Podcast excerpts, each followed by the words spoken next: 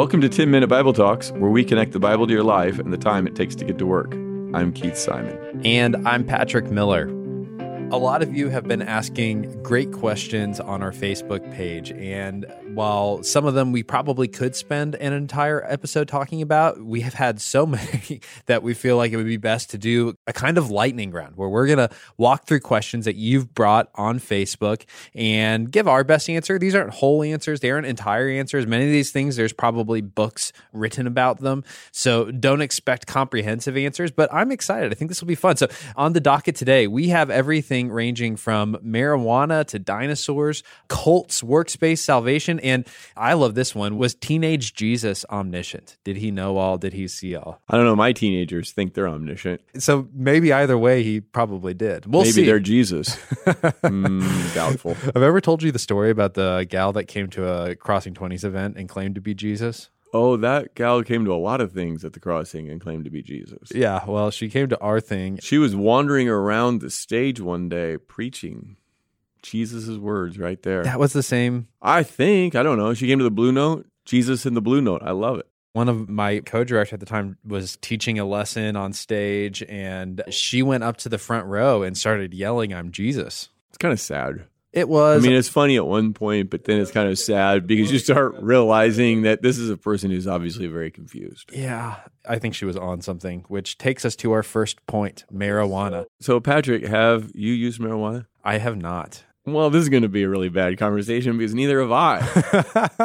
so, who wants to hear two people who don't know anything about marijuana from personal experience, at least? Do I have to murder someone to know that murder's wrong? Do I have to take shrooms to know that maybe shrooms aren't a great idea? I hear what you're saying, and we're going to admit at some point in here that, look, we aren't talking from personal experience, but I think we can still give some biblical principles here. Don't you?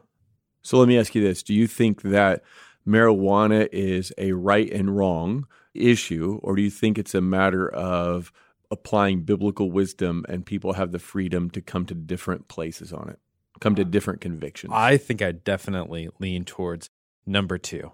We all, I don't care who you are, we are all using substances. Almost all of us, at least, right? There are some very freaky people out there who are so self controlled that they aren't doing any of the things I'm about to list off. you mean like I'm a sugar addict? Exactly. Sugar. Sugar is a kind of drug. It changes how your brain works, it changes how your body functions. And we have a lot more sugar in our diet than humans have ever historically had. And there are consequences to that. The same thing goes for alcohol or coffee. These are things that I use, quote unquote, almost every day. I have a cup of coffee every day. I eat sugar every day.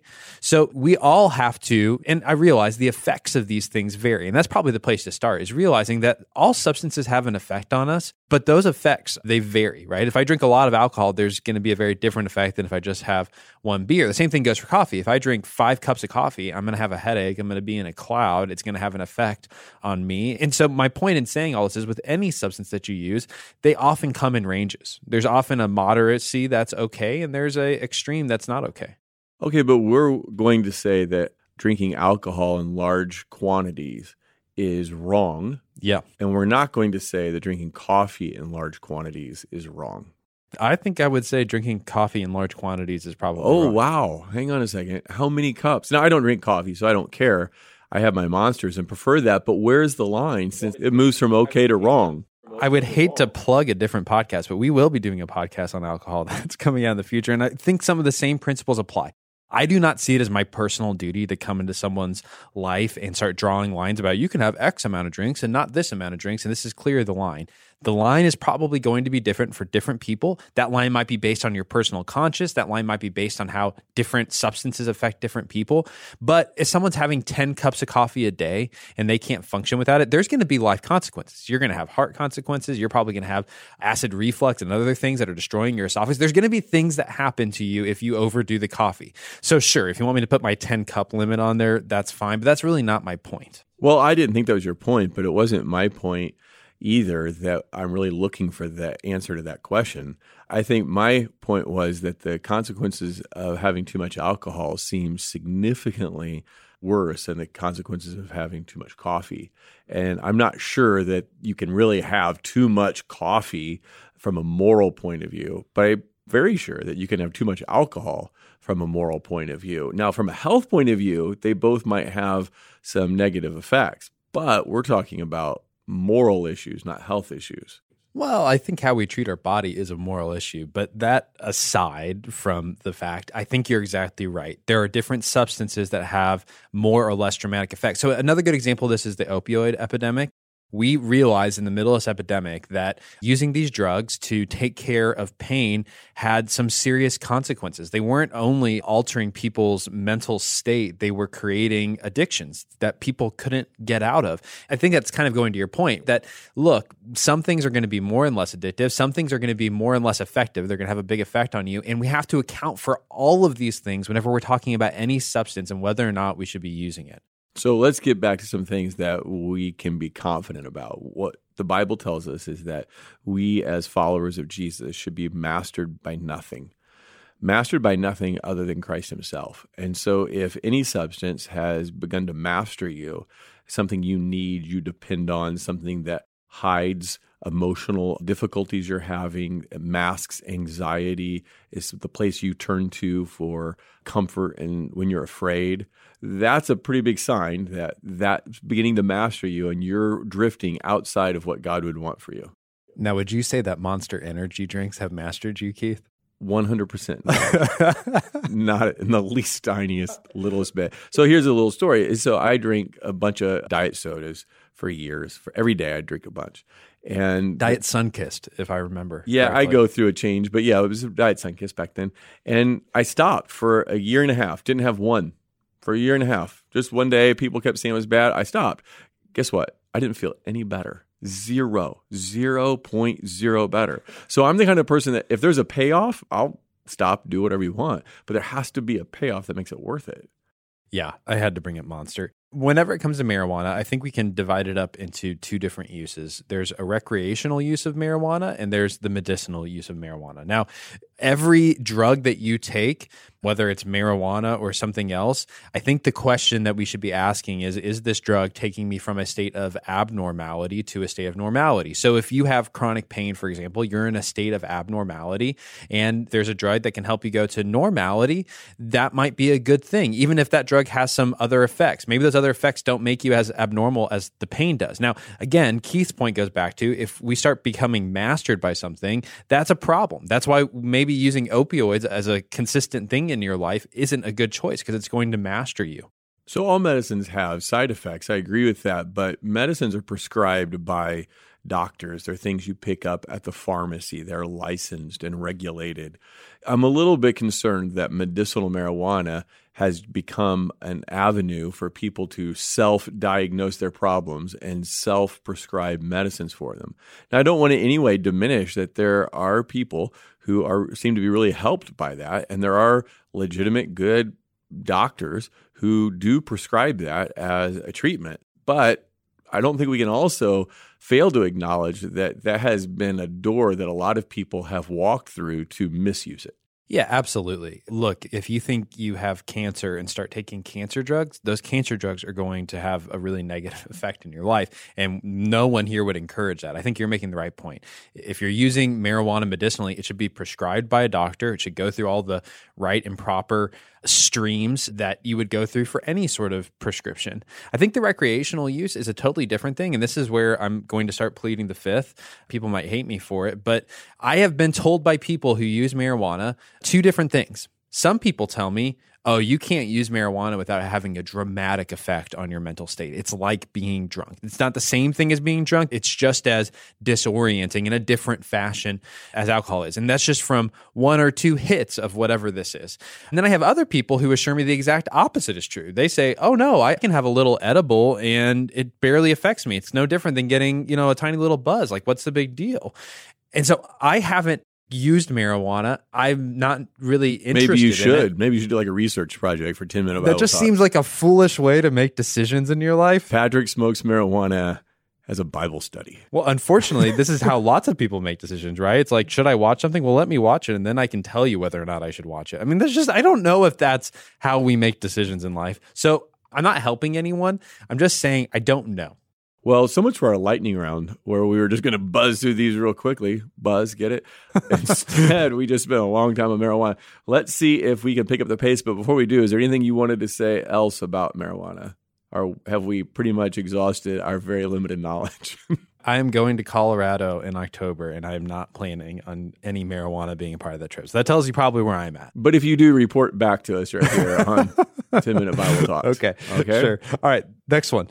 G asked, Where are the dinosaurs in the Bible? Sydney also asked the same question. I think that's a question lots of people have. I've heard that question asked a lot. And one of the questions I ask back is why would we expect dinosaurs to be mentioned in the Bible? I mean, there are probably thousands of species of animals that are extinct. And we don't expect any of them to be mentioned in the Bible. Where's the dodo bird in the Bible? Why do people expect that, Patrick? Why do you think people read their Bible and say, hey, I don't see dinosaurs. I expect to see dinosaurs. So where are they? Well, I think the reason why is pretty straightforward. We have a tendency to read Genesis 1 as a science textbook. And if we read a science textbook that was about the biological development of Earth, it would surely include things like the dinosaurs. Of course, it would also include things like early microbes and all kinds of other living organisms that no one seems to be asking me about. Like, where are the microbes in the book of Genesis? That's a huge problem because the book of Genesis is not a science textbook. It is a poetic treatment of the creator God forming and designing a world for the sake of his image bearers. And those image bearers happen to be humans. And again, hate to break it to you, but humans haven't been on the biological scene for very long. Dinosaurs were long gone before there were any humans on planet Earth. There's no reason that we should expect to see dinosaurs. The story picks up after they're all dead. So I take it from that that you are pretty sure that dinosaurs did roam the earth at some point in history. No, I think God put fossils in the ground to trick us. wow, we got snarky Patrick today. We're doing a lightning round. I'm trying to have fun here. I don't think that. So I grew up in a tradition where people said this kind of stuff. They'd say that it was like a trick. God was testing our faith with dinosaur bones, which is I don't even have a category for it. And they would tell me that dinosaurs were in the Bible. Like, have you read about Leviathan or the behemoth? Clearly, the behemoth is a stegosaurus. I mean, this stuff is just nonsense. It's there are no dinosaurs in the Bible. We shouldn't expect there to be. Okay, so we have every reason to believe that dinosaurs roamed the earth at one point, and yet we don't find them in the Bible, nor should we expect them to. That's not a problem for dinosaurs or the Bible. Next question comes from Pilly. Who was Cain afraid of? And so, what Pili is referring to is a story in Genesis 4 where Cain kills Abel, and then he's afraid. Now, remember, Abel's his brother. He's afraid that he is going to be pursued and killed himself. He's scared, so he's on the run. And the question is, who is he afraid of? I mean, is he afraid of Adam and Eve, his parents? Adam and Eve are running around the world trying to chase down Cain to discipline him. Who is he afraid of? How would you answer that, Patrick? In Genesis 4, Adam and Eve have two children, like you said, Cain and Abel. No other children are mentioned. So, again, the only option we have is Adam and Eve if we believe that Adam and Eve and Cain were the only humans. So, clearly, there's someone else out there. There's other people who are chasing Cain. And how we answer this question is going to be a bit of an inference. It doesn't matter what answer you give, you're giving your best guess. So, what are some of the guesses you've heard, Keith? Well, one of the things that I've heard is that maybe Cain and Abel had other siblings, and therefore they were running from family members. Doesn't quite make sense to me. Something that makes more sense to me is to think that there were other human beings at this time, that Adam and Eve were selected from those human beings and brought into the garden. In that sense, they were kind of the test cases, but they weren't the only people who existed at that time. A similar question is who did Cain marry? Did Cain marry his sister? None of this makes sense if you only have Adam and Eve, you only have Cain and Abel on the scene. So, my guess is there are a lot of human beings that existed. Adam and Eve were taken into the garden by God as priestly representatives. They fail, they are kicked out of the garden, and the people that Cain is running from, or the people that he married from, were other people that had existed for maybe ever since Adam and Eve did. I mean, Genesis 1 doesn't say God created Adam and Eve, it says God created human beings in his image. And then in Genesis 2, we read about Adam and Eve. So a lot of people read Genesis 2 back into Genesis 1 and they think in Genesis 1 God created Adam and Eve. That's not what the text says. So the point here is this there have been some bizarre conclusions. But like I said, everybody's making an inference. So I've heard people go so far to say, well, yeah, clearly Cain had to marry his sister, but the genetic pool was so pure that they could do this incest thing and it would work out for them. And maybe that's right, but it's no more of a guess than what Keith just said. And I hate to say it, I think the idea that there are other humans seems to make more sense of Genesis 1 to 2, and it makes sense of the rest of the Bible. The idea that God would pick out two people to function as priests, as representatives for the rest of humanity, does that happen anywhere else in the Bible? Well, happens all over the place in the Bible. God picks the Levites out of the 12 tribes. You're going to be my priests. In the exact same way, we are called to be a priesthood of believers, called out from the world as representatives for the world. So we could keep finding example after example of God calling a small group of people out of a large group of people to represent them. And that seems to be what's happening with Adam and Eve. You did that interview on the podcast with Josh Swamidass, a PhD at Washington University. Any help on how people can find that easily? Yeah, we'll put a link to that in the show notes. Let's go on to our next interview. And, and by the way, I would listen to that interview with Joshua Swamidass. A lot of people have listened to that. We talk about evolution, we talk about this topic, and they have found it very helpful. So, next question. This one comes from Kelly. She said, How do I know if a church is a cult? I hope Kelly doesn't go to the church we pastor at. that would be really awkward. I'm going to look her up in the database when I get off this. Kelly, if you go to the church that we pastor, we are not a cult, I promise. So, one thing you can tell about cults is that they are trying to manipulate and control people's lives. They use shame, they use guilt, they use power, they use secret knowledge in order to control your life, like who you marry, or how you spend your money, or how you spend your time, or where you work. I think another sign of a cult is that they have layers of secrets. So you come into the cult and they say things that sound really rational, very kind, very normal. It's like, oh, these people are loving, they're calling people to love. But if you continue to move forward in the cult, there's going to be layers of secrets where they start giving you deeper knowledge, deeper ideas. And they never tell you what those things are up front. You have to keep moving your way in. And that's a sign of a cult. I mean, a good Christian church can tell you what they believe right up front, no problem. Here's where we are. And they aren't trying to manipulate you. They might try to persuade you, but no one's coming to your house and saying, this is what you must do, or isolating you, or tearing you down so that they can then build you back up. These are not things that normal churches do. To me, a big distinction, though, is the manipulation and control because you could have unorthodox beliefs, but that doesn't make you a cult. So sometimes people have said that they think Mormonism is a cult because it doesn't agree on some fundamental Christian beliefs. But I always push back. As far as I know, my experience with Mormonism is that it's not a cult. I disagree strongly with them theologically, and I wouldn't call them part of the Christian family. But I don't think it's a cult because it's not using power to manipulate people in their lives, it's not trying to control people's lives. I think that's interesting. I don't know if I would have framed it that way. I have kind of always thought about people who have unorthodox Christian beliefs as being Christian cults, but I think you're making a good point that these are somewhat different things. It is really helpful, though, I think, to say on the podcast that there are a lot of groups which claim to be Christian, which are not in any normal, historic, Orthodox sense Christian. That would be groups like Jehovah's Witnesses, Mormons. They don't agree on the core fundamentals of the Christian faith with what all Christians have believed in all time. Alicia sends in a question Does Jesus know everything? In other words, Jesus, in his humanity, is he omniscient? And there have been a lot of debates that have filled a lot of really boring textbooks. Very boring. Painfully boring chapter after chapter after chapter you can read on this. And it's not that it's unimportant because the question really here is is Jesus fully God? That's what it's going after. And if he is fully God, then he must know everything. And if he doesn't know everything, then perhaps he's not fully God. Because you see that Jesus learns things. He's astonished. He doesn't know the time that he will return. He grows in wisdom. So there are scenes in the Bible in which it seems to say that Jesus doesn't know everything. He's not omniscient. So, how do we wrestle with the question then can an non omniscient Jesus truly be God?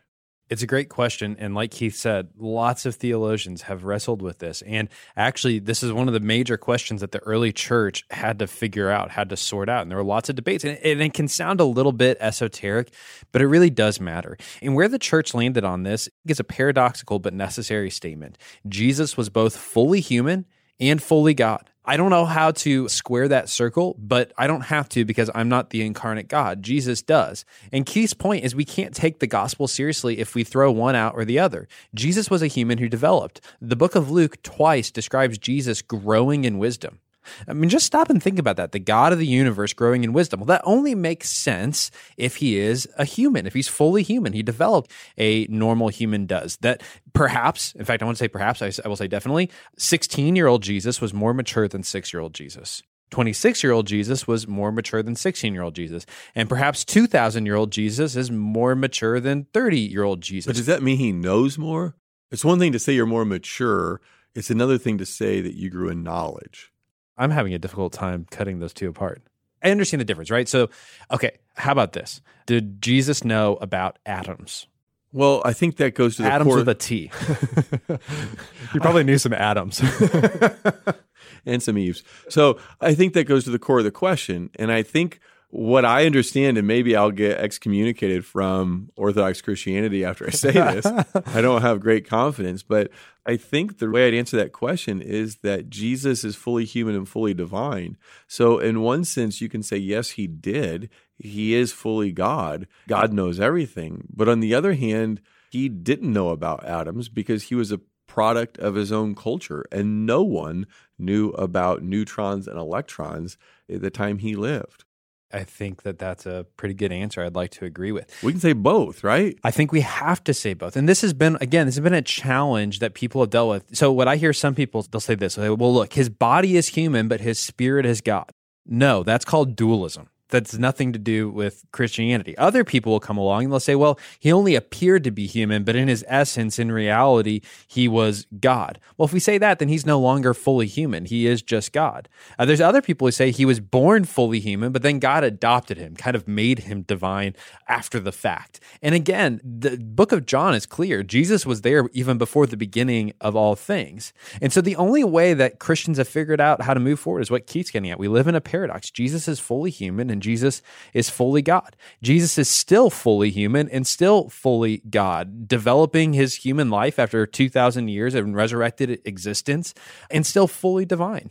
Maybe you listened to the episode last week where we discussed God's sovereignty and human responsibility.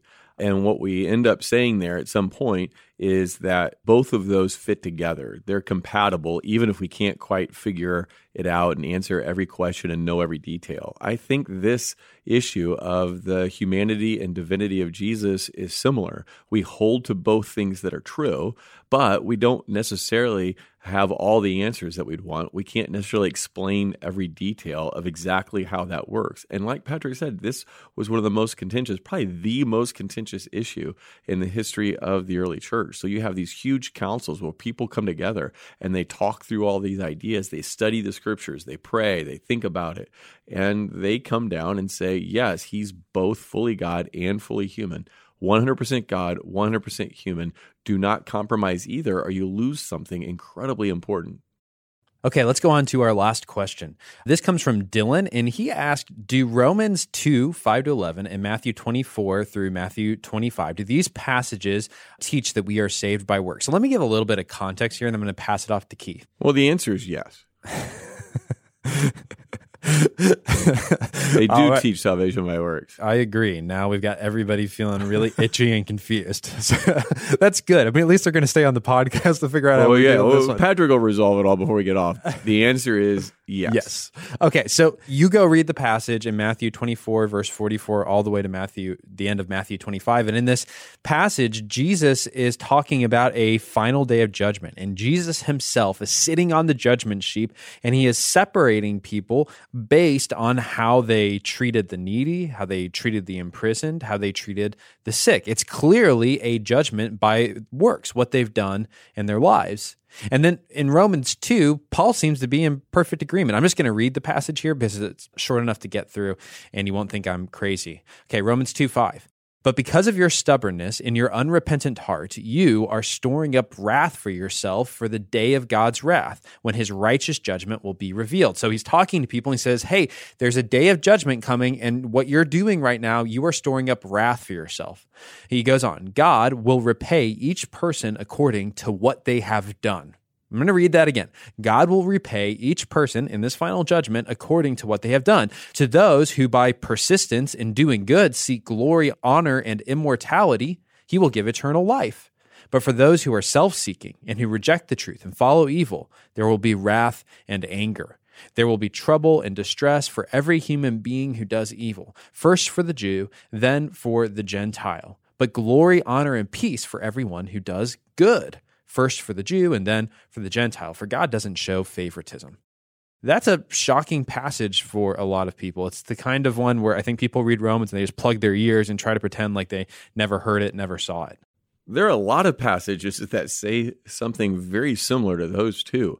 So we could multiply passages that make it obvious that we must obey Christ if we want to spend eternity with Christ. And yet, this is a problem for us and our thinking because there are a lot of passages that say we are saved by grace, that it's not our own works, it's not something we can do ourselves, that no one is justified, declared righteous with God by our own behavior. And so, what's happened is we've put obedience and grace as though they are two opposite ends of the spectrum. And we've said, okay, how do we split this? How much grace is it and how much obedience is required? Or we do things like Patrick said, and we just kind of highlight the obedience passages with our black highlighter. we just otherwise known as a sharpie. sharpie. And I mean, I did that for years. I just refused to read, refused to really consider all the passages that said I needed to hold firmly to Christ, that I needed to obey Christ in order to, to have a relationship with him. And that's because we come out of the Reformed tradition where the idea, not the idea, the truth that we are justified by faith and that we are saved by grace. This is something that our theologians have spent books, I mean, libraries full of books exploring. I love that that's part of our tradition because it's a deep truth. We are justified by the faithfulness of Jesus and we are saved by grace. But like you just said, how do we put these two things together? Yeah, maybe the, the way to think about it is not to say that obedience and grace are two ends, opposite ends of a spectrum, but maybe instead the way to say it is that one leads to the other. And you even see that in Ephesians 2 8, which says we are not saved by works, it's only by grace, and yet it leads to good works. And I think we focus on Ephesians 2 8 and 9, which triumphs God's grace, but we leave off the very next verse, verse 10, that says that this grace will lead us to do good works. So in this situation, good works don't save a person, but they are evidence that that person has salvation. And without the good works, then we have every reason to doubt whether that salvation is real, if they really understood the gospel in the first place. Yeah, this is a scriptural pattern that begins all the way back in the book of Exodus. I would actually even say all the way back in Genesis. But if you read Exodus 19:3, God has just rescued his people from Egypt. What have they done? Nothing. Do they trust him the whole way? Nope. Do they do all the right things? Nope. He just rescues them from slavery. And in Exodus 19:3, he says, "See, I've carried you on eagle's wings. I've rescued you. I've brought you to myself." And he goes on to say, "Now therefore, if you will indeed obey my voice and keep my covenant, then you will be for me a treasured possession." So, what happened there? Grace first, God saved them by grace, but then he calls them to law. He calls them to his covenant. He calls them to obedience. This makes a lot of sense because, in the Bible's perspective, the grace that God gives us is transformative. When He builds a relationship with us, it transforms who we are and it actually enables us to walk in His ways. Now, the obvious question then becomes well, what do we do about the final judgment? So clearly we're saved by grace, but what's this final judgment stuff? How do we deal with a final judgment by works? Yeah, so listen to this. Here's Paul writing in 2 Corinthians 5, and he says, For we must all appear before the judgment seat of Christ so that each of us may receive what is due us for the things done while in the body, whether good or bad. So, Paul clearly states that our judgment is going to be based upon the kind of life that we lived. Now, I know that makes some of you nervous, but that's the Apostle Paul. Listen to John writing in Revelation 20. So, this is in the great throne of judgment. And it says, I saw the dead, great and small, standing before the throne, and books were opened. Another book was opened, which is the book of life. The dead were judged according to what they had done, as recorded in the books. Now, why are we so nervous about what those verses say? Well, first of all, I think it's because we misunderstand them. Second, I think it's because we're afraid that these are undermining grace. And grace is obviously at the core, at the foundation of the gospel, of what God has done for us in Jesus, that we do not deserve his death, that we do not deserve a relationship. We don't deserve to be forgiven. And we're afraid that if we're judged according to what we've done, we've undermined that grace.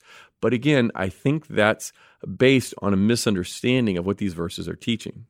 I think that's exactly right. So if we are rescued by grace, and that grace is efficacious, has an effect in our life. It transforms us. What's that going to lead to?